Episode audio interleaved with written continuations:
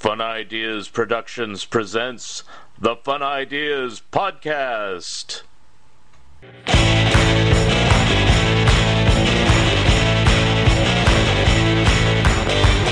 We see the syphilitic shrinking obelisk. The white man's wilting dick.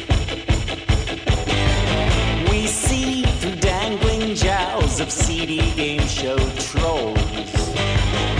The smiling lie of the televised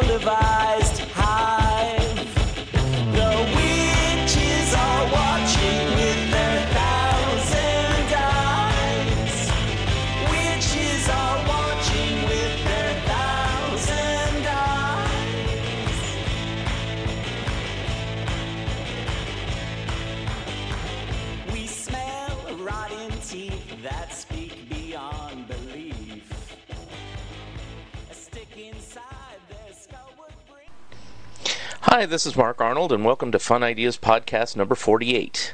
This episode is sponsored by the fine folks at Lee's Comics. Headquartered, the book on the Monkees' solo career has been turned in and should be out in February or March of 2020. Same with the Warren Kremer book. Crossing my fingers. I'm still working on my own Light Up Your Life travel agency and the TTV Underdog Scrapbook and the Mad Book. Plus, I just turned in an article about Dick Tracy's 90th anniversary for Hogan's Alley magazine, and an article about Harvey Comics giveaways for Craig Yoe's upcoming book about comic book giveaways. And I'm still working on an article about Harvey Mystery Comics of the 1970s for Back Issue magazine. Our guest today is a webcomics writer and artist, best known as the creator of Narbonic. She has been an editor for Viz Media, working on over 20 manga series, including Naruto. Here she is, Shaenon Garrity. Okay, on the phone today I have Shaenon Garrity, and wanted to talk to you a little bit about your career and uh, how you got interested in cartooning and writing and editing and all the things you do. So, uh, welcome to the show. Thank you so much. Hello. Hi. Okay. So, yeah, the first question is tell us a little bit about yourself and, you know, how you got into uh, all the things that you do. Wow. Okay. Well. I'm. I've kind of been involved in a huge number of different areas of comics, and I guess I started out being interested in uh, drawing my own comics back in high school or so. I drew comics for like the kids section of the newspaper and then when I went to college I drew for the college paper and as I was graduating from college uh, webcomics were just starting to kind of become a thing so I looked at that and said I could probably do that and then I started doing comics online and it just kept going from there um, out of college I started work at Viz Media uh, the manga publisher and I am still a freelance editor for them I've edited a huge number of different manga titles for them over the years. I do web comics still, and I have a graphic novel coming out next year. Um, I've written comics for Marvel and for other publishers, so I've kind of been all over the place in terms of uh, what I do in comics. I just love comics as a medium and as an art form, and I've worked all over the, the comics world. Very good. Yeah, let me uh, let me uh, like dwell on a few of these here. So, um, one of the things I see here is you're the creator of Narbonic, and for those Yes, I am. and uh, it's a webcomic about a mad scientist named Helen Narbonne. Is that correct? Uh, Yeah, Helen Narbonne. Yeah, and, she's a mad uh, scientist. um, it looks like you produced it from 2000 to 2007. Uh, is- tell us the origins of that and how you uh, how that uh, became successful. Yeah, Narbonic was my first web comic. I started that right after college. Um, I was I moved out to the Bay Area right after college, and I was doing this on my computer, um, like sort of after work in this very hectic house I was living in with about 300 people. um, but um, so yeah, it's a comic strip about a the staff at a mad science laboratory. Helen Narbonne is the mad scientist, and she has a tech guy and an intern and a um, hyper intelligent gerbil that she's created, and they have adventures. and yeah, that ran that ran for six years. Hmm Were there any I, uh, publications that came out of that, or is it strictly? Oh yeah, I made yeah. I made yeah. I, would- I did books of all of them. Initially, um, a small publisher called Blue Shift Studios did the print books, and now I have like a giant omnibus edition that I that I put out on Ah. Kickstarter. And uh, things like that. Uh, when you stop doing it, are you just stopping it for a time, or is it is that just in your past? You're done.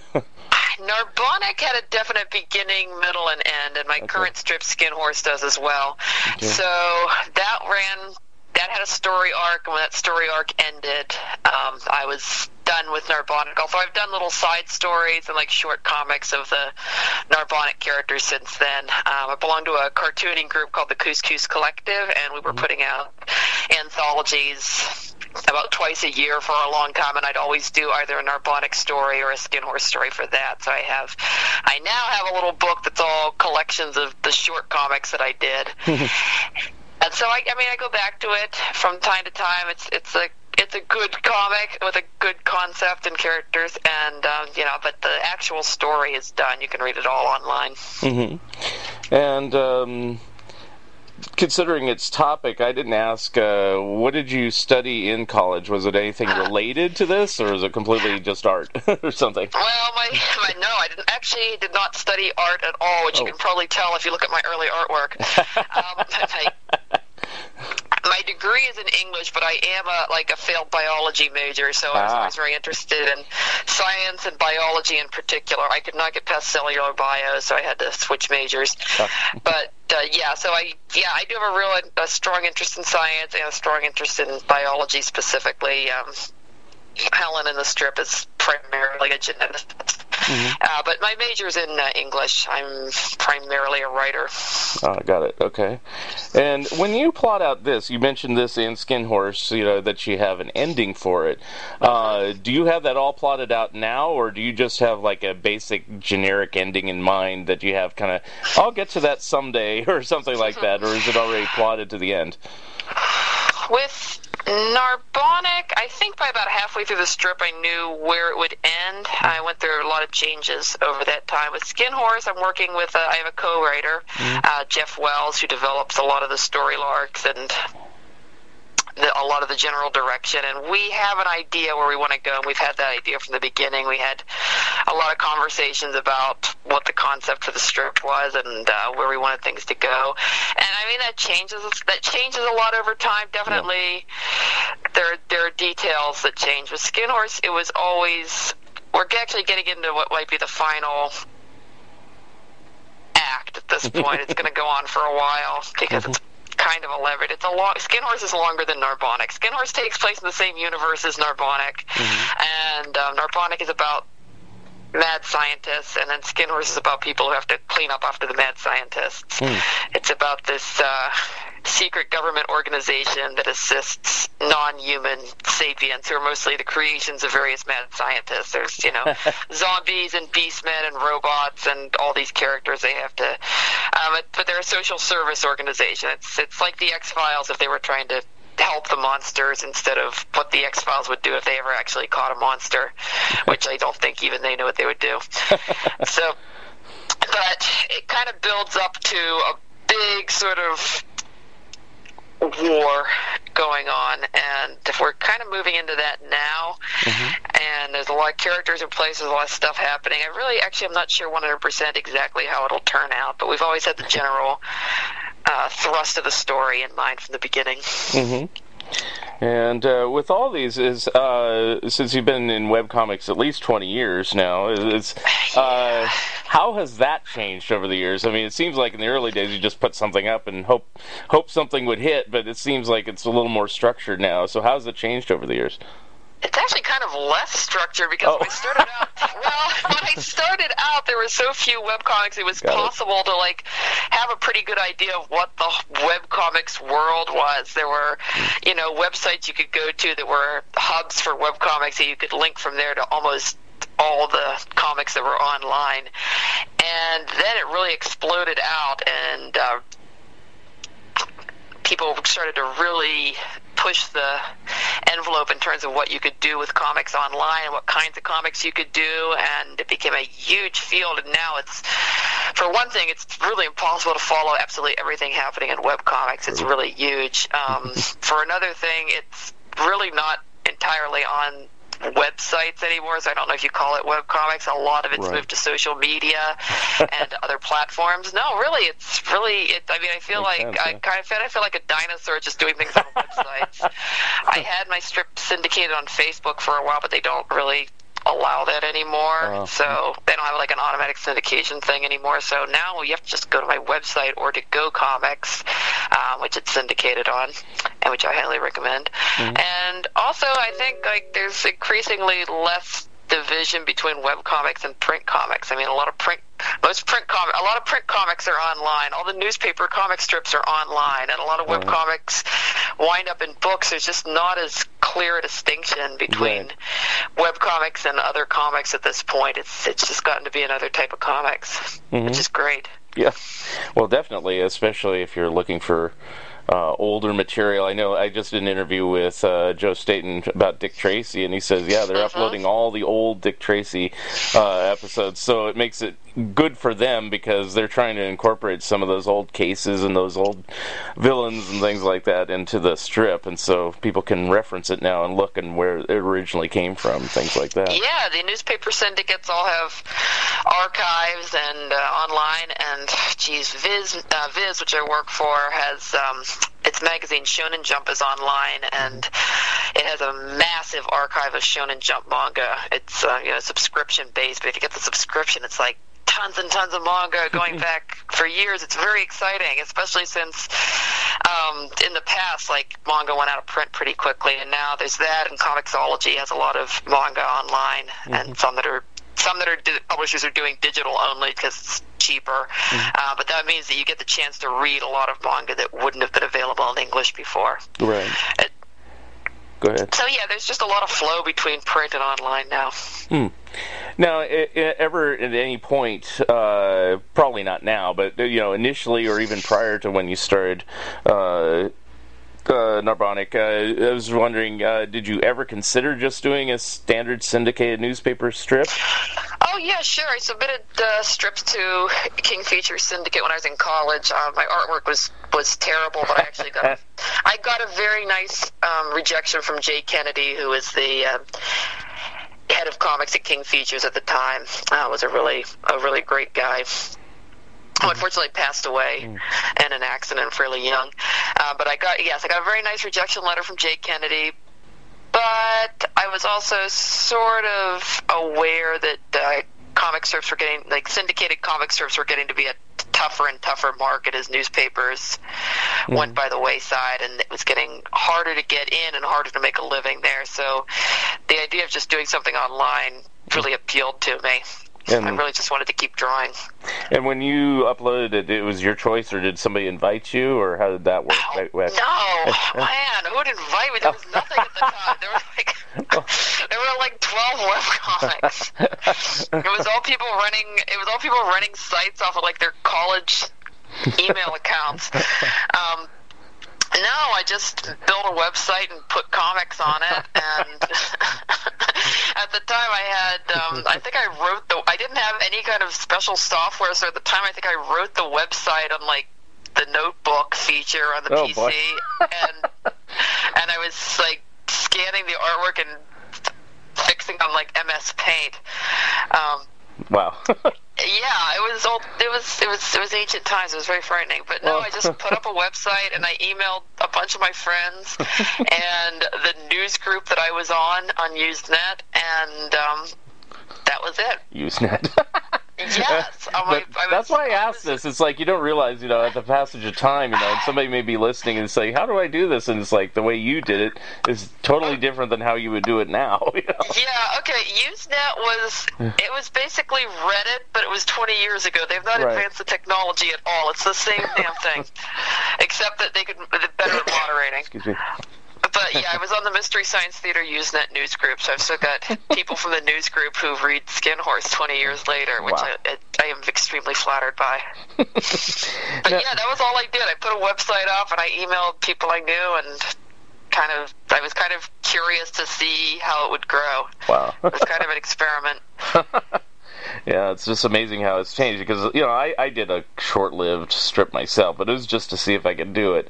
Uh, it's up there somewhere. I don't even know where I put it. It was so long ago, but uh, moved on to other things like podcasts. It's called Protecto the Robot if you want to find it somewhere. Yes, yes, I do. but uh, I did it for about two years, I think, in the '90s. I don't even remember when I did it, but you know. Wow, that's very old. Sorry. No, no, Narbonic started in 2000. Yeah. so, you know, I was still drawing it on paper and then I'd scan it in and then I'd letter it online. I remember that. So, you know, but I didn't even Well, thought thought about that till just now.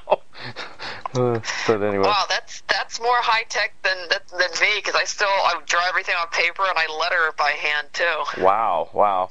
I, I Yeah, was I- I always was uh, you know, I always thought I did good lettering, but for some reason uh, people always said, "Is that an M or an H?" And I said, "I'm not going to have anybody question it. I'm using the comic book lettering and not worry about it. It's also faster." but anyway, um, I, I noticed you have, uh, or I wrote this down. See how I know some of these things. I knew D- Narbonic anyway, but uh, some of these things. I wrote down just the. Uh, it looks like you have other um, web comics you've worked on over the years. So Oh, I guess yeah, talk many. a little. Talk about a little bit. Uh, Little Mel. What was that one about? Oh, Little Mel was great. It's, I mean, you can still read it. I still have it online. It was on uh, Girlamatic, which was one of the sites in the Modern Tales family. For a long time, Narbonic was on Modern Tales, which was a uh, subscription-based webcomic site uh, run by Joey Manley, um, very dear man. And um, Narbonic was one of the top comics on Modern Tales, um, mainly because it updated every day. That gave it a huge advantage in terms of like views. And so Modern Tales got successful enough at one point that um, they did, yeah. Joey set up various spin-off sites, and uh, one of them was Girlamatic, which was initially run by Lea Hernandez. Um, and it was sort of like a female reader oriented site. It had a lot of it had an interesting eclectic mix. It was um it was a really good site actually. There were a lot of very good comics. Um I think Raina Telgemeier's comic Smile first ran on Girlamatic. Oh wow. Yeah, yeah. Oh, yeah. No, Smile was initially a Girlamatic uh, comic. American Born Chinese by Gene Yang was on Modern Tales. Hmm. They had some. They they had some very good titles. Yeah, I knew they were web comics, but I didn't know where they ran. I I, I just saw them in the published book form. So Yep, a lot of a lot of great comics started this on the online. Mm-hmm. So, anyway, Little Mel was a spin-off of Narbonic, sort of. It featured Mel, who was a character in Narbonic as as a little kid, and it was basically me doing a kid comic. and um, it had uh, had a rot- I had rotating artists on it. I got various people to draw for me. Uh, Vera Brosgol drew the first um, installments, and she's an absolutely amazing uh, cartoonist. Uh, she's got a graphic novel out last year um, called Be Prepared, which is fantastic. and she's an a- she's an animator primarily now.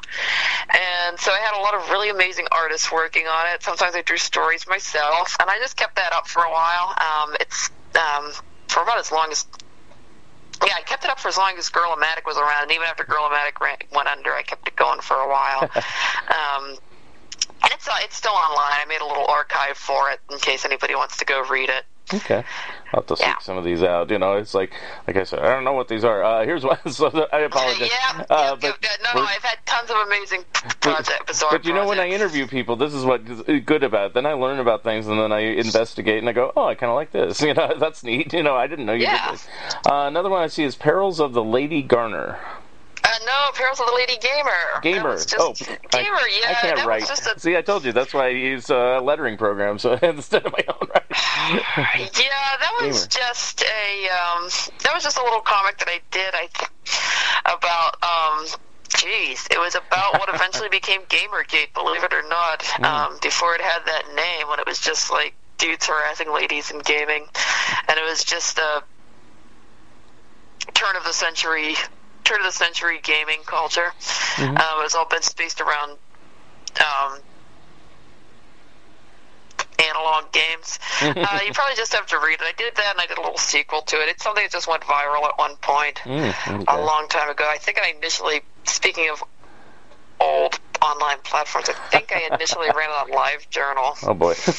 Oh yeah. I used to have a live journal too. That was that went away somewhere. I don't know where that went. Yeah, I I miss LiveJournal. I really liked I really liked it.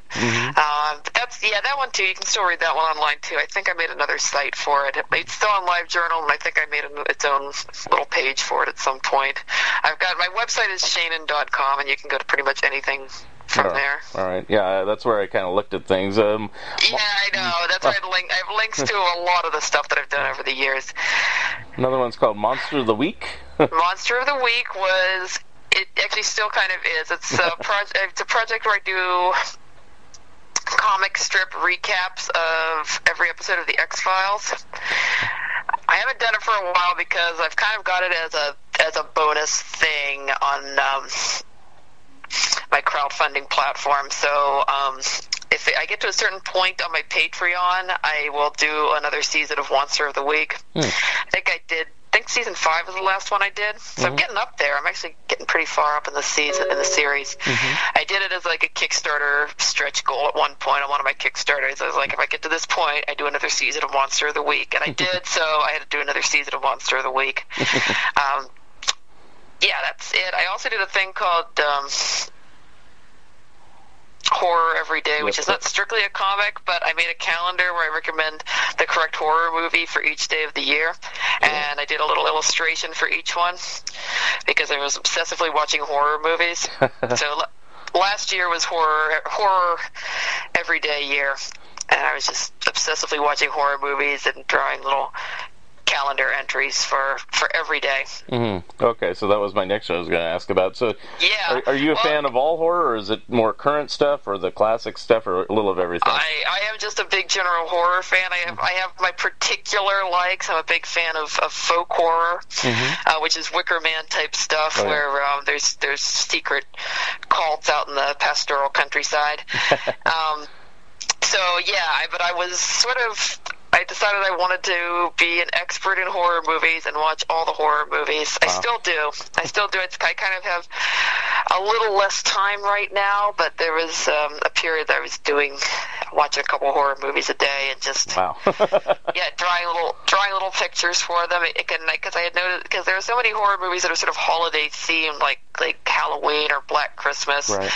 April Fool's Day. So I thought, like, could I do? Could I actually fill every day of the year with a horror movie? And it turns out I can. Oh yeah. Well, there's tons of horror movies. I, I've I've said on other podcasts and to other people, it's like I believe the movie studios organize it so they put out at least one new horror movie a week. Know. Uh, well, I mean, it's horror is very big right now, and Yeah. it's gener- it's generally a profitable genre. Yeah, and it might be more nowadays, but back in the days where I was, I, I used to date somebody that loved horror movies, so we went to every one, and that's when I figured that out. I go, there's like one new movie each week, you know, and if you miss it, well, then you have two to go to. But it's like, uh, I, I think it, you're right. I think it is more now. It's like it's even more popular than ever. But Well, you know, there's a whole sort of era of elevated horror going on right now. It's like prestige horror movies. You know, horror goes through it goes through lulls. Mm-hmm. The 1940s were a pretty bad decade for horror. Nobody was watching horror movies. right, Everyone was watching film noir instead. right. and then what they consider horror is like the Val Lewton things, which I think are barely horror at best. you know. Oh no, they're great. Well, they're great, but I don't consider them horror movies in the traditional sense. You know, they're not really scary. They're more atmospheric. That's just my. Well, he, he, had a very, he had a very low budget. yeah. Um, he was basically allowed to. Lewton was basically allowed to make anything he wanted as long as he kept it under like ten thousand dollars and under ninety minutes, and he used the like really pulpy titles they came up, with, which is why they're these sort of austere, thinky, um, artsy horror movies with titles Yeah. like like the Leopard Man and I Walked with a Zombie. They've got these really lurid titles, and then the movies are very classy. yeah. I've always said And it's horror movies for people who don't like horror movies. They're so good, though. I, and that's not People's necessarily a dig. It's just people that don't like uh, excessive gore and violence in their films. It's like, yeah, they can tolerate those. So, you know. My friend Jason Shiga was talking to me recently, and he asked me like, "What was the first horror movie, and I said, "Wow, well, they go really far back. There's a lot of great silent horror movies." And then he's like, "Yeah, but what was the first one? that Was actually scary. That actually scared people." I'm Oh, like, "No, people were scared by these movies. I yes, swear. they were. Nosferatu is scary. I swear." People were scared at the train coming towards the station of That's right. 1903 or something like that. Whatever. That's the first horror movie. The tra- train coming at you. I knew that. I took film school, so it's like, um, let's shift gears a little bit. Uh, so you did become an editor for Viz. How did that come Uh-huh. about? It seems it seems like a natural progression, but not necessarily. How does one become an editor of a comics line? Well, I I was hired to work as a front desk receptionist for two weeks, Oh, wow. and it's like 20 years later, and they haven't gotten rid of me yet entirely. I mean, I, I was a receptionist secretary for a while. Then I did. I kind of got. I got laid off as a secretary and hired as a freelance editor, and that was about 15 years ago. Wow. And that's pretty much it. I, you know, I, I just started writing for their magazines. Um, Viz had a few different um, magazines at the time, in addition to the manga. And then I started try. I tried some editorial work when uh, Shonen Jump magazine started. So I was editing One Piece. The first three titles I did were One Piece, Naruto, and Yu Yu Hakusho, which were all very high-profile titles. And those a terrible place to start. It was kind of being thrown in the deep end but it was very cool and I yeah, I've just I'm just doing a couple titles for them right now. I'm doing Hayate the Combat Butler and I'm doing Case Closed. And Yeah. Case Closed is a Case Closed is about 100 volumes long in Japan, so it's Oh, kind jeez. of job security. I didn't know that, but I, I know Oh, about it's it. you know. Massive. It's been going on forever. Wow. Um, so, uh, what is your process for um, uh, working on one of those titles? Is it just uh, one at a time, or do you? Uh, well, how do you do it? Go ahead. well, I mean, as an editor, I'm just uh, overseeing the translation work. So, I've, you know, there's a translator and a letterer for each title, and I'm doing a lot of um, editing on the script, copy editing, but also sort of punching up the dialogue. 'cause there's a lot. It takes a lot of work to um, translate from Japanese to English, and you know, a way that sounds natural but still keeps the original meaning. It's a very different language. And then um, we're doing like the um, the lettering and sound effects, and then all the other stuff it takes to package it into a book. yeah. And that's my job. That's what I do. So you don't actually do the direct translation; it's already No. kind of translated. Now, is That's that is right. that person somebody that works at Viz, or is that somebody in Japan, or when is it Um, they're- translated? They're, they're freelancers, and I was they're done by free- uh, boy, this work is done by freelancers, and they're all Okay. over the place. Okay, yeah, because the only uh, I, I know people that uh, have done translations for the Donald Duck comics and the Dis- Mhm. Disney comics, uh, work for Egmont and things like that. And then I have That's other right, yeah. other friends like I'll name one, Joe Torcivia, who has taken some of those scripts and he's like you, has to punch it up, make sure it reads well, make sure it makes sense, you know, after because you could do a strict translation and it could still uh, not make sense, you know, so because you have to tie it in, I assume, to the action on the on the in the in the box, I guess, or whatever the the frame, things like that, right? That's right. And let's see, what else have you done? You've done a lot of stuff. Uh, excuse me. Um, one of the things that you've done for quite a while uh, is uh, you've done um, reviews for uh, Comics Journal, and uh, it looks like you've contributed a lot of stuff, uh, Yeah. like Animerica, Nickelodeon magazine, Otaku. You know, we mentioned that. Uh, and Comixology, so kind of briefly go over those type of Uh, uh, sure. Well, I've just I've just done a lot of writing Yeah. on comics. I'm supposed to have a webcomics column for the Comics Journal. I haven't written anything for it for a long time, for which I deeply apologize. I just feel like I, I just feel like I don't know enough about webcomics right now because it's such a, it's become such a huge field, and I'm too busy drawing webcomics to like read webcomics. but I have been writing. Right now, I'm writing reviews for Publishers Weekly, mm-hmm. and I am the editor for the review, the manga review section of Otaku USA magazine, and I write a lot of reviews for them too. And that means covering all the manga that's coming out right now. So, thanks to editing people's reviews and doing my own, I kind of I'm kind of following. I kind of know everything that's going on in manga right now without having read all that much actual manga. Is is manga about the same as it's been the last few years, or is it increasing in the amount produced, or what what's going on in that It's, field? uh, it kind of comes in waves. Uh, there was a you know there was a big big manga boom uh, maybe 10 years ago Yeah. and then it kind of um, the balloon kind of popped and now it's back up again Okay. um, it's I, I think I think it's back up to pretty strong steady sales um, publishers are doing well there's a couple of like there's a few major titles that people are super into and um, some of the publishers are putting out a ton of stuff right now so I assume they're doing well So what are the more Yeah, pop, what are the more popular ones, or what are the ones that uh, you recommend? Oh, the manga I recommend are completely different from the popular ones. That's fine. That's fine. Talk about both. I mean, like titles. I mean, uh, titles like. Okay, okay. Actually, there's one popular one that I t- also totally love. JoJo's Bizarre Adventure has become popular, which is like an amazing thing to me because it's this utterly weird fighting manga that's been going on since the late 70s and it's always been one that kind of has a cult following uh, but i never thought that it would get to be like have mainstream popularity in the us but like a new an- like an anime came out and people got into it and now Viz is publishing like all the old volumes going back decades. And um, it's fantastic. It's got this insane glam aesthetic to it.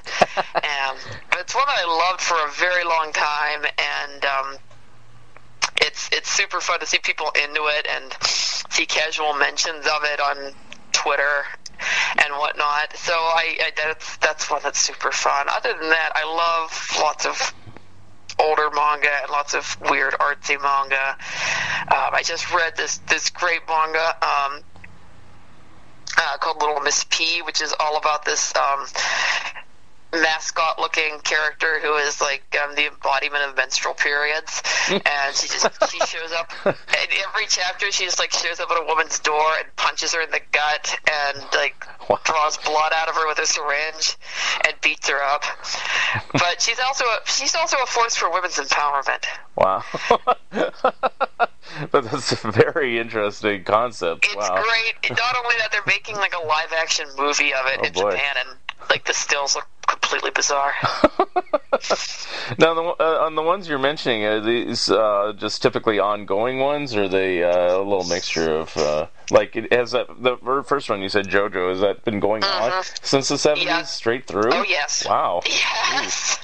uh, yeah, it you know um, it's it's actually gone through a lot of incarnations. Like it's had all these different storylines that are vaguely linked to each other with different sets of characters. But yeah, it's been going on for a long time. Okay. It started as a sort of like Dark Shadows inspired gothic horror series, and then it became an action series, and it's been about 300 different things over the years. Yeah, I mean, most manga are ongoing series. There's some very good standalone manga too, and also ones that are short enough that they can go into a single volume. Right. I mean, I shouldn't be too shocked. I mean, because obviously in American comics, Superman goes on forever, blah blah blah. But you know, it just, I, you know, I'm not as familiar with the manga world, so you know, and they're always done in those big books typically, and so you know, it's like, do they run out of material after a while? But it seems like they have the ability to keep going decade after decade. So, Yeah, the difference is that in Japan, a manga will probably usually be drawn by the same artist. right, and that's another thing. I Forever, mean, it's like, yeah, it's like, do they get burned out after doing it for so long? I've never interviewed somebody that does one, but you know, uh, yeah, it's true. Like Yeah, I said, Superman. Many there's been many artists, many writers over the years. It's not all Siegel and Shuster, so it's like, yeah. Yeah, you've never interviewed a manga artist because they're too busy drawing manga. Is that what they do their whole life and then uh, keel Sort over the drawing yeah. board? Wow, you know. It's not. It's it's not a healthy lifestyle doing comics. We will be back after this message. Hi, I'm George Takei. You know me as Helmsman Sulu on Star Trek. When I'm not busy going Warp Factor 8, I like to beam down to Lee's Comics in Mountain View and spend a lazy afternoon reading comics classics from Marvel to DC, from Dark Horse to Fantagraphics, and everything in between. So please, spend some time here at Lee's Comics and spend your hard-earned cash.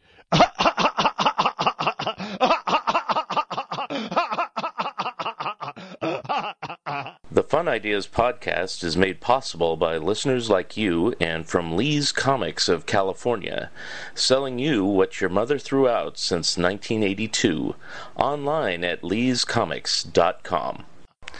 And now back to the Fun Ideas podcast. Do you know how that industry works over there? I mean, uh, compared to our comic book industry, I mean, are they do they hire writers or are they freelance the same way as here, or how does it work? Wow. Okay. Usually manga run in magazines, which can come out weekly or monthly, and each magazine will have a bunch of manga titles in it. The manga, the artists are basically freelancers, and they usually they frequently have a staff of assistants of their own, Mm-hmm. And usually we'll be working on one title at a time. That's not always the case, but frequently. Okay. Yeah, because I'm not sure because all I see is the results, you know, the Yep. English translated books. So it's like they just magically appear. I didn't know if it was uh, you know a little more complex situation where they, it's like a factory or something like that. Uh, you, know, you, know, you never know. So, It's, it's usually it's usually somebody in, a, in an apartment in Tokyo cranking out pages and with a bunch with a bunch of assistants drawing backgrounds. right. Although not always. I mean, there's all sorts of different types of manga and different types of manga artists. Mm-hmm. uh, let's see, what else are you have? Let's see. You have worked at actually Marvel Comics, and tell us a little bit about that. I know one thing you've done is some holiday special stuff because I've seen your name in there. But uh, have you done anything else for the Marvel Comics over the years? I haven't done anything for Marvel in a long time. Oh, um, okay. I did, yeah, I did three stories for like the holiday specials for uh, for three years running, Yeah. and I haven't done anything in a while for them. I've done some work for other publishers. I did an Adventure Time story pretty recently that was drawn by Roger Langridge, who is amazing. He did one of the he did the art of one of the Marvel holiday specials that I wrote too. Uh, but yeah, no, nothing for Marvel recently. Okay. And are you actively seeking other projects, or your plate is full with all the stuff you're doing nowadays?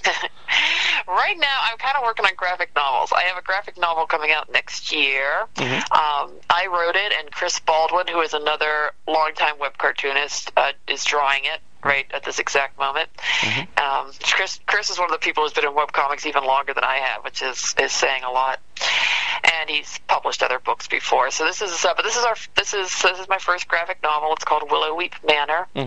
It is a um, YA graphic novel about a, uh teenage girl who is really into um, old gothic novels like uh, Wuthering Heights and um, that sort of thing.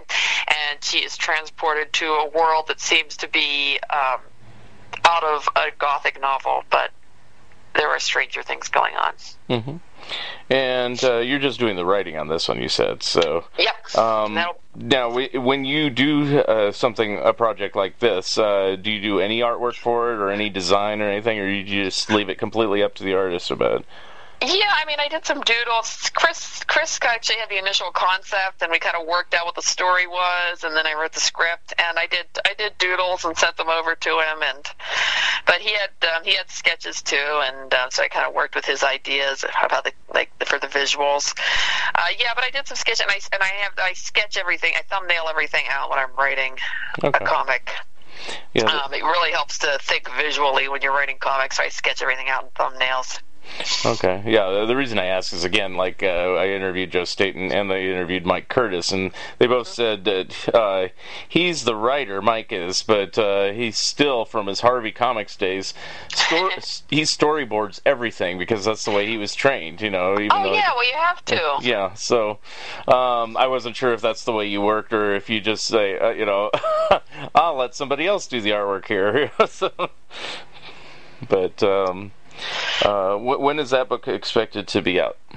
It'll be out uh, next fall. It's from McElderry Books. Okay, and uh, let's say, um, is there any sort of um, promotional uh, tour or anything uh, that you have uh, scheduled? Right? Is it too early to say on stuff? Oh, like? I wish. I'm sure we'll do a. I, I'm sure I'll do a book release party. I'll probably do a book release party at the Cartoon Art Museum in San Francisco. Hmm, how would you get into there? I'm like the last person who can get a show. I'm the second to last person who can get a show at the Cartoon Art Museum.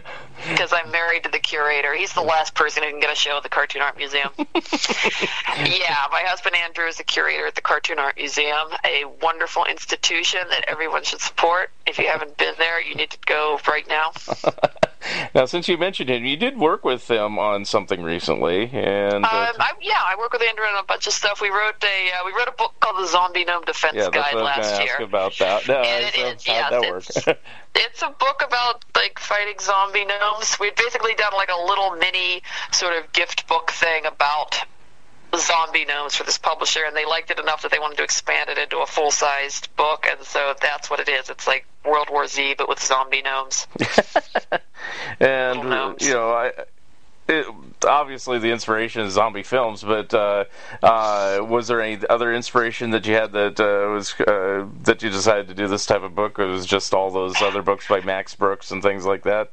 That type Initially, of thing. Initially, it was just that the publisher want, had these like these little zombie gnome characters that they wanted to do like the mini book on and then when we expanded into like the full size book we had to come up with a whole story and characters and um, yeah we did do it from different different character different points of view and have journals of different characters in the in the zombie gnome mm-hmm. war and uh, we had to come up with all sorts of ideas for fighting these these tiny little garden gnomes that eat people and bite your ankles off And you mentioned you did other projects with Andrew. Um, not saying your son Robin, but uh, I mean, but other kid, projects. Yes. What other things have you worked with Andrew on? I don't think he um, said anything else. So when I talked uh, to him, we we worked well. We worked together on some of the, hol- the Marvel holiday specials. Oh. Uh, he is definitely your Marvel continuity guy. Right. Um, yes. He, again, he's the curator of the Cartoon Art Museum, and he's the most qualified possible person for that job. He is extremely knowledgeable about comics to a kind of psychotic degree. Uh, so he's a good person to work on with uh, the classic Marvel characters. Our first, uh, the first Marvel Holiday special I did was on uh, was a Fantastic Four story, and we went back to the the oldest Fantastic Four comics. Mm-hmm. So you know, it's good to work with a guy who knows his stuff. Just for and continuity. Periodic, yeah, I mean, we periodically work together in mini comics. He does guest weeks for my web comics sometimes. He's a he's a very good artist and writer. Um, I'm sorry he is so busy with his curatorial work, he doesn't get to do more comics. Mm-hmm. But he's yeah, he, he's doing okay. He's got a big book on Batman. Well, yeah, he has other month. books he's doing. You know, oh like, yeah, he's, got, he's written a book on Batman. It's it's enormous. It's it will break your foot. Um, it should be very cool. Is that one out yet? The... It will be out next month. Oh, okay. Because I know he's been promoting it, and it's like, but I never know when these things come out, and then I, suddenly I see it. So it's you know. Um, yeah, it's it's got an October release date. Hmm, very good. Um, uh, just very curious, and you know, I'll ask you because if I ask him, he'd probably say something. How did you two meet? How do we meet? Well, you should ask him. Of course, we met at the of course, we met at the Cartoon Art Museum. Um, I was actually I uh, one of the reasons I came out to the Bay Area right after college was that I got an a, uh, internship at the Cartoon Art Museum. So I was an in, a summer intern there, oh. and uh, near the end of my internship, Andrew started volunteering there, and that was he, how he got involved with the museum. Hmm and that was how we met. And I started kept coming up with excuses to keep volunteering at the museum so I could hang out with him. Now, were you doing any of these? Uh, you weren't doing your web comics at the time. That was before that, wasn't it? I was doing Narbonic at the time. Oh, you were okay. okay. Yeah, I, I, I, picked up Andrew by giving him a link to my website. that, was, that was my smooth move. And uh, have you had any shows over there? I know you said you're the second no, to last. Absolutely. Oh, okay. Not. No, oh. I can't. oh, come on! I'll let Andrew know. So you got to give her a chance. Come on. No, no, there's no way. Andrew and I cannot be in the Cartoon Art Museum. Uh, I've had three shows. I can brag. yeah. No, I mean we can we can loan art for of art that's not we have loaned art that's not by us from our personal collection but not our own art now. yeah. That's okay. It's just kind of amusing that you know we can't do a little side uh, narbonic no, uh, we can't do a narbonic show. It's the 20th anniversary coming up. Come on. No there's too much conflict of interest but there is a 20th anniversary coming up. That's a good point I'll get you in there yet. I'll, I'll be an anonymous person saying, "Hey, I noticed it was the 20th anniversary of Narbonic. Are you planning a show?" I wasn't thinking of one, but No, I've only been able to. No, I only participated at the museum as a volunteer. Mhm. okay. Have you given any talks there or anything on any of the? Oh yeah. Oh, okay. Yeah, we've done lots of events there. I mean, um, I can't remember the last time I've given any kind of talk Mm-hmm. there. Though I've done talks at other places. I've been doing talks on uh, the history of manga recently because um, that's something that interests me, and I've got a a pretty good PowerPoint worked up for it. Mm-hmm. Um, but uh, yeah, no, I get do talks at events at the museum from time to time, and like I said, I'll probably do a book release party for Willow Weep Manor there. That would be fun. hmm Okay. See if maybe maybe I maybe do a party at maybe do a release party at Borderlands bookstore too. We'll see. hmm and uh, here's here's a loaded question. What are your unfulfilled ambitions? well, I haven't haven't finally have a graphic novel coming out, which has been a big ambition of mine. So that's exciting. um, so after that, my ambitions are just more graphic novels okay. Yeah, I and all just- awards. I was just wondering where this is all leading. If you're going to do more web comics or do more editing or a little of both or keep it all going, you know, like we all try to do. I just love making comics, and um, I mean, I do. I've been doing more prose writing too recently. I've been selling uh, science fiction stories, so I've been I've been doing more like just science fiction writing Oh. and fantasy and horror writing. Uh, And- so I've yeah, and where do those appear? Where are those typically? all over the place. I've sold about twenty different stories to various magazines and sites over the the last several years. So um, that's all on shaenon.com too. oh, that's very most- cool. And- Yes, my most my most recent story is on the Drabblecast. It is called "The Best Scarlet Ceremony Ever," and it's a um, it's a cross between The Wicker Man and the Best Christmas Pageant Ever. and are you assigned any of these, or you just have free reign to write about anything you want? Uh, Yeah, it's just regular writing. I just write stories and send them out until somebody buys them. typical, yeah. And uh, what inspires you to write? I mean, uh, do you get the the proverbial writer's block, or you do ideas easily come to you, or Um, I have enough going on that I can pretty much always be busy. Um, the best way to deal with writer's block is just sit and write. Yeah, well, that's what Uh, I've done, but like- uh, I just always ask people because as a writer, if I if I have writer's block, I usually just kind of step away, uh, do something else, and then suddenly the ideas come back, and I go, "Oh crap, I have to get back to the computer." Well, my like my, my, my mentor is um, Daniel Pinkwater, a great children's book writer, and um, I used to correspond with him in co- when I was in college. He's one of my all-time favorite writers, and uh, he said that the best way to deal with um, the, if you if you're going to be a professional writer, you should treat it as a professional job, which means that you sit at a desk right. and you you basically walk, stare at the screen and do not do anything else until you write, and that's actually worked fine for me. Yeah. Um, I find I don't think I've ever had a time that I sat in front of a screen for like an entire hour without writing something. Yeah. Because it seems to me, yeah, it, I always say just write anything, and if it even if it doesn't make sense, because it may evolve into something that does make sense. So, That's right. So, I mean, some people set a goal they'll write a certain number of words a day, and that's the goal. Some people, for me, it's to sit in front of a screen for a certain amount of time a day and write or not write, but the important thing is to not do anything else. right. And with your busy schedule, uh, is there a particular time of day you like to write, or is it any time you find a, an, a convenient spot? Well, I've got a, I've got a five year old right now, so Right. I basically have to do everything while he's at school. Yeah. Okay. so it's like a almost a nine to three type job, I guess. is the best way to say. Yes, it is. Um, It kind of is. I can I can do other things. I can draw when he's around sometimes, but writing I need some quiet, so Right, that's got to right. be when he's not here. And uh, he's coming up. I'll talk about him a little bit. He's coming up to be like a pretty good artist himself. Uh, does he? He likes to draw, yeah. Okay, so as at his young age, has he ever made any aspirations that I want to be an artist or a writer, or does he just do it? I know he's Um, pretty his- young, but yeah. Okay, uh, his name is Robin. He's five. He just started kindergarten. He, uh, we actually, the last time we asked him, he said he wanted to be a veterinarian. So um, I don't know about the. He likes a lot of things. He likes writing, and he likes building, and he likes making things.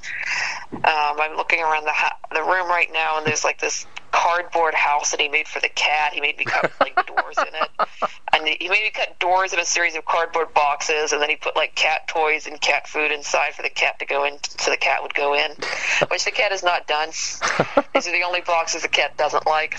Mm. Yesterday we made crayons. That was his idea. He got the idea of chopping up crayons and melting them into molds to make other crayons.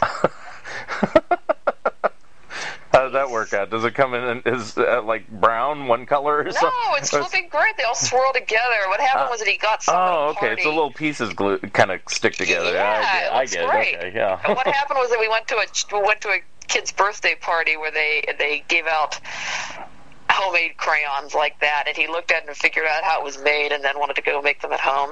So uh, that's what we did yesterday, making crayons. we really made a bunch of heart-shaped crayons. He'll be the scientist you never were. That's what. He has a lot of it, he has a lot of interest in science and in engineering. He likes building things and he loves mechanisms. Mm-hmm. But he also he also loves art and draws like huge elaborate drawings. He's kind of you know he's five. He's into everything right now. Does he uh, enjoy or watch any horror movies with you? Is he a little young? no, he's and he's he's pretty easily scared. Oh, okay. He doesn't like.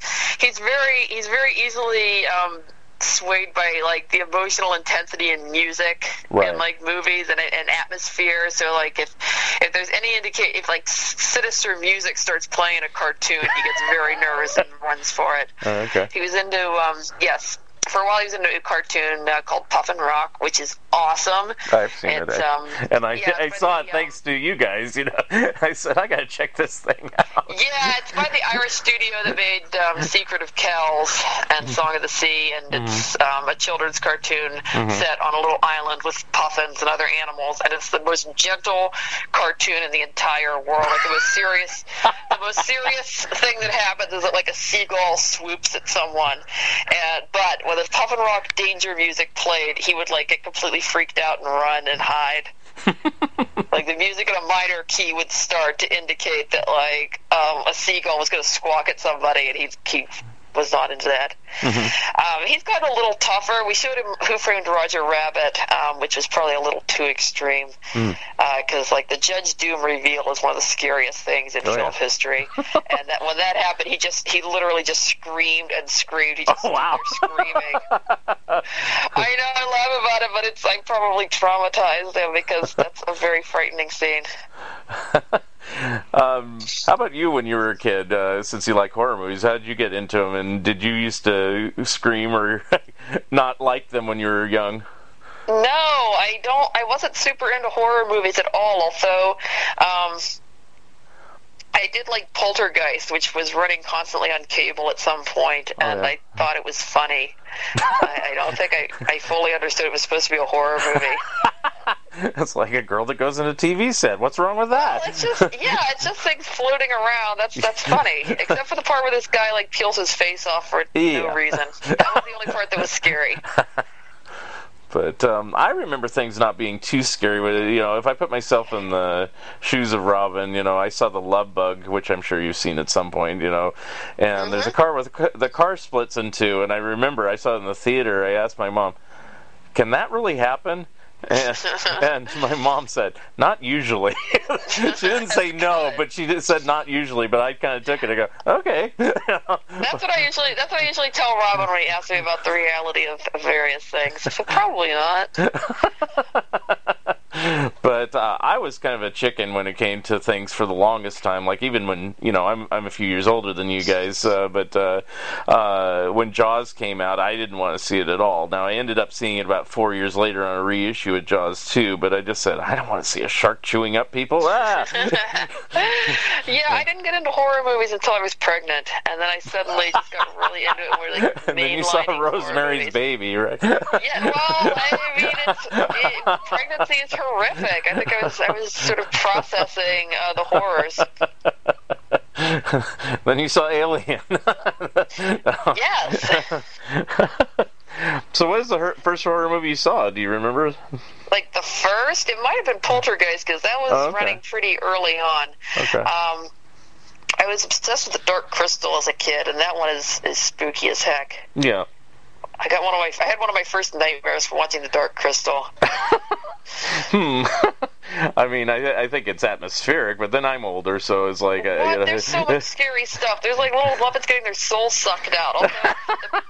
The, the part that scared me was a lot more existential. It's a scene where like one of the the Skeksis, the, the evil Muppets, dies, and like at the same time one of the Mystics, which are the good Muppets, like vanishes because they're like linked on some um, spiritual level, and like the, the the concept of that somehow just horrified me. I was very bothered by the idea of like somebody dying somewhere, and this would cause me to also die. Uh, I, I I wouldn't be able to identify because yeah I was too old you know I was watching it and I was, I was actually more upset I was like I know he wants to branch out but where's Miss Piggy where's Fozzie Bear I was not impressed at the time but then you know I like it now more than you know I love uh, I love all things Muppet and always have. yeah I have a vast collection of Muppet books. Yeah, I, I had a little falling out in that period of time, but it, you know, I was I was getting to be a teenager, and so was rebelliousness, and it's like, eh, Muppets, blah, you know. And now I love them again. Was, but there was a time I think it had to do. There, I had an eighth grade teacher who he absolutely loved the Muppets, and he'd somehow figure out how to get Kermit or Fozzie or somebody into the conversation every single day in his history class, and it's like, really, dude, I hate the Muppets. You know, it's like, and it was just the teenage rebellion because I go, what was I thinking? I love the Muppets, and I have the movies and Sesame Street and blah blah blah. You know, whatever. Yeah, we're always trying. That's one of the things we're always trying to force on Robin. what Sesame Street? All all Muppet things. Oh, all Muppet things. Okay. We, yes, and we already had all the we already had a bunch of Sesame Street DVDs before we had a kid, and Uh-huh. uh, we were we're, we're both kind of into Muppets like, Right. a lot. Yep. But I love them now. So and and the things that I supposedly hated at that time, I've had revisionist thinking, and I go, this wasn't too bad. I like what uh, Henson was trying here, and I even like the pose. The only thing I actually didn't like, I'll, I'll ask your opinion on this, is the recent Muppet Show. I get what they were trying to do, but uh, it didn't quite come off for me. Is where they're doing the reality show, kind of yeah, like behind had a lot of problems. yeah, yeah. And I go, I, I respect what they're trying to do- do, but eh, You, you can't do you can't do cynical Muppets. That's just like a fundamentally non-Muppet thing. Right, right. But I am enjoying I am enjoying the Dark Crystal prequel that's on Netflix right now. I'll have to check And that I'm, one out. I'm yeah. desperately hoping it becomes popular enough that they've like revived the storyteller, my all-time favorite Muppet thing. And I'll have to watch that again too, because at the time I was a little bit like uh, about that. But, uh, Oh, yes. but see, you're the right age for it. You know, I was like yeah, I was, 16. and it was, I was like, really, and it was really into folklore and like weird, obscure fairy tales and stuff, which I still am. yeah. And I always liked the funny at the time, so it's like, why is he getting all serious and you know dramatic on us? You know, it's like, come on, you know. Muppets are just supposed to eat each other. That's what they, they're like on Ed Yes. Sullivan show. They're just supposed to have one Muppet eating another. That's all they're supposed to do. anyway, um, but yeah, I've always enjoyed Muppets and. Uh, I uh, supposedly, but I do remember this somehow, is my parents sat me down in front of Sesame Street on day one, which was 50 years ago in this November. So, Aw, so, aw. and then I saw it on Yeah. DVD a few years ago, and I go, yeah, I remember this. So it's like, yeah, I was two. Yeah, we've got the DVDs they did of the vintage Sesame Street episodes, and they're great. Those are cool. I wish they put out some more, but hey, uh, Yeah, they only did a couple of Some- them, and some- they never put out the last. They never put out DVDs of the last two seasons of the Muppet Show, which drives me nuts. Right. Um, there is a chance on those. They have reissued the first three seasons in the slimmer plastic cases, so I'm thinking maybe they're getting ready to do it and they just won't do it in the big, you know, paper box uh, Uh-huh. sleeves like they originally had, but, you know, crossing fingers. Uh, I think the hang up used to be on the Muppet Show is uh, the Star Wars episode, ironically. but now Disney owns it, so, and. Yeah, as far as I know, that's not actually the case. Believe it or not, the, um, Luke George Lucas was good friends with Jim Henson, and they did not actually have problems with getting. Uh, they did not have problems with getting Lucas stuff. Okay. Um, so the same issue came up because uh, they used footage from Star Wars and other Lucas movies and Muppet, the Muppet Babies cartoon. Right. And that's actually, strangely enough, a lot of people speculate that was the reason that Muppet Babies didn't get on DVD, but it's not. I'm actually not sure why Muppet Babies didn't make it on DVD. Well, I think. I thought they had a lot of clips from a lot of movies, and that was the Yeah, they know. did, and that is that is an issue. But it was actually almost all stuff that George Lucas or Steven Spielberg owned because um, they were Yeah. both very close with uh, Jim Henson. Yeah, but I, I think they'll someday come out. But I think they're probably figuring out a way to revive the characters before they just put it out. Yeah, well, they try every few years. Yeah. but um, yeah, I'm hoping for Muppet Show season four and five, and also even the Jim Henson Hour and some of those really obscure things that just kind of got lost in the ether. you know? But um, so um, I assume you make personal appearances in different spots and things like that. Uh, So- if anybody, if they'll fly me out, yes. yeah. so uh, can you think of a few coming up in the next few months that you'd like to promote? Actually, no, because I, I have actually been not been traveling a whole lot, partly because we have a kid. Oh, Um, we Andrew and I are going to Portugal in Oc- uh, next month. If you're, anybody's going to be in Lisbon, Okay. um, they're going for the uh, the Amadora Amadora Comics Festival there. Okay. And um, But what? yeah, in the U.S., we actually haven't been doing a lot of conventions Oh, okay. All right. Do you go to San Diego every year? I know he does, but I do not go every year, but I went this year for the Oh, first time in a long time. oh, okay. And do you think that might be a, a future plan for 2020, or don't know It yet? might. It might be actually because Robin really liked it. We had a good time. Um, we went to the San Diego Zoo. We went around the city convention. I San Diego because it's gotten like just way too expensive for like a independent publisher. Right. Uh, but I can do appearances at the Cartoon Art Museum table, which everyone needs to visit. Yes. Uh, the cartoon the Cartoon Art Museum has it has a really nice. Um, it does really nice stuff at the at Comic Con. They usually try to get a lot of artists to come and a lot of different cartoonists to come and do sketches um, just for fundraising, and they get some really cool artists in, and they'll do commissions. I, I usually sit in and do some do some sketches All right. for people, and it's it's a lot of fun. And if somebody wanted to get a hold of you or get a hold of any of your publications or books or anything else, uh, how would uh, how would they do that? Yeah, fortunately, um, I have an insane name that my parents probably came up with when they were drunk, so nobody else owns it, and I have shaenon.com. um, that's just S H A E N O N dot com, and there's links to virtually everything I've done over there. Definitely everything that's available online. All right, very good. And uh, I guess you have a Facebook presence as well. Is that correct too? Or Yeah, I'm Shaenon on Facebook, and I am Shaenon Garrity on Twitter. I, this is the, the Twitter is the first website I've ever been on that I couldn't be just Shannon. Some other Shannon got in ahead of me. I know. I can't even believe it. have you met the other Shane? No. No, I've never met another Shannon. Oh my gosh, what would I do if I met another Shannon? I would just explode. Collaborate. No. no. No. She's a writer. No, no, I would not. I don't. I don't. No, I would not like another Shannon. Be like the two Ro- two Ronnies, uh, two Shane. anyway. Yeah. yeah. Seanan McGuire, a science fiction writer, has said sometimes that we should do a panel that's just all the writers whose names are like Shannon misspelled because there's just so many of us. And it would just, I I think the panel would just be called It's Pronounced. All right, very good. Well, I thank you very much for being on the show, and uh, we'll look for, for all your future upcoming projects. And if you're in San Diego, and uh, any other conventions or any other appearance, or of course the Cartoon Art Museum. And uh, thank you again. Aw, thank you. So long. Thank you for listening, and thank you again, Shaenon Garrity, for being my special guest. Episode 49 will be coming soon. If you would like to comment and or be a guest on this podcast, please drop me a line at funideas.mark at gmail.com. Become a patron of Mark Arnold and Fun Ideas Productions.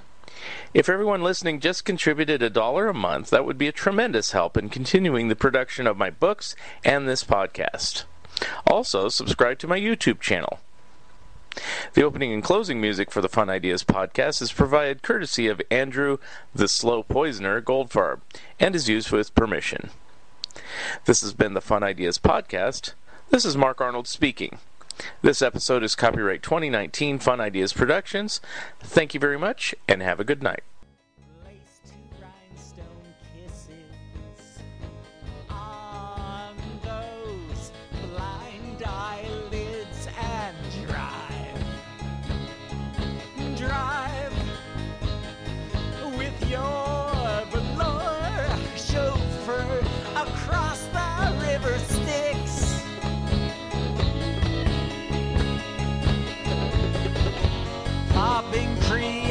prescription pills in the pink electric church. The final flicker of your lewd, jeweled boob tube.